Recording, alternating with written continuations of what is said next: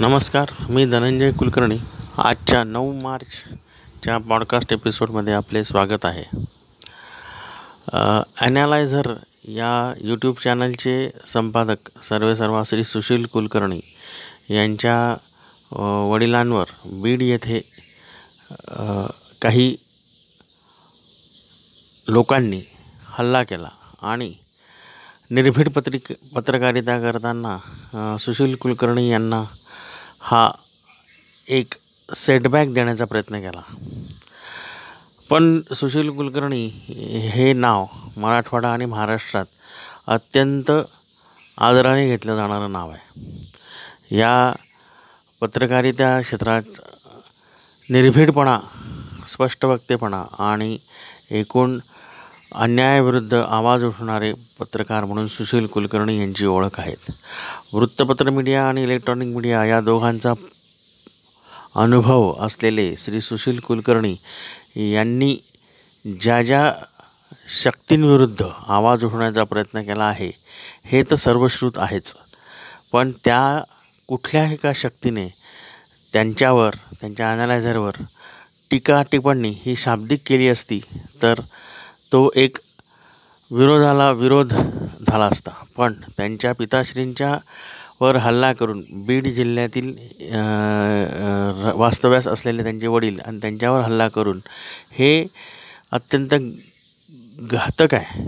पत्रकारिता क्षेत्राला घातक आहे. एकूण हे घृणास्पद पण ही घटना आहे आणि चीड आणणारी घटना आहे.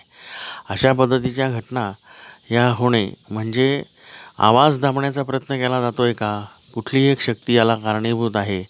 का पत्रकारिता क्षेत्रात राहण्यामुळे सुशील कुलकर्णी सरांच्या वडिलांवर हा हल्ला करण्यात आला.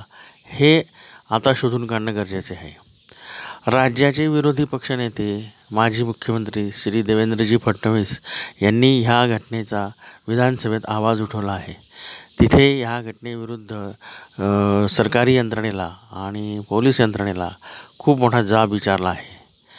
विरोधी पक्षनेत्यांची भाषाशैली आणि त्यांची मुद्देसूद मांडणी यावरनं तर अक्षरशः देवेंद्रजी यांनी पिसे काढले आहे. सरकारचे आणि एकंदरीत व्यवस्थेचे. अशा वेळेस जेव्हा विरोधी पक्षनेते किंवा सुशील कुलकर्णी यांचे चाहते त्यांच्यासोबत आहेत हे आम्ही ह्या एपिसोडमधून ह्या पॉडकास्ट एपिसोडमधून आम्ही त्यांना सांगायचा प्रयत्न करत आहोत. निर्भीड पत्रकारितेचा जय असो सत्याचा विजय असो आणि सुशील कुलकर्णी सरांना आमचे एवढेच सांगणे आहे की तुम्ही तुमचे कार्य करत राहा सर. तुमच्याकडे पाहूनच अनेक जण या क्षेत्रात निर्भीडपणे यायचा प्रयत्न करत आहेत.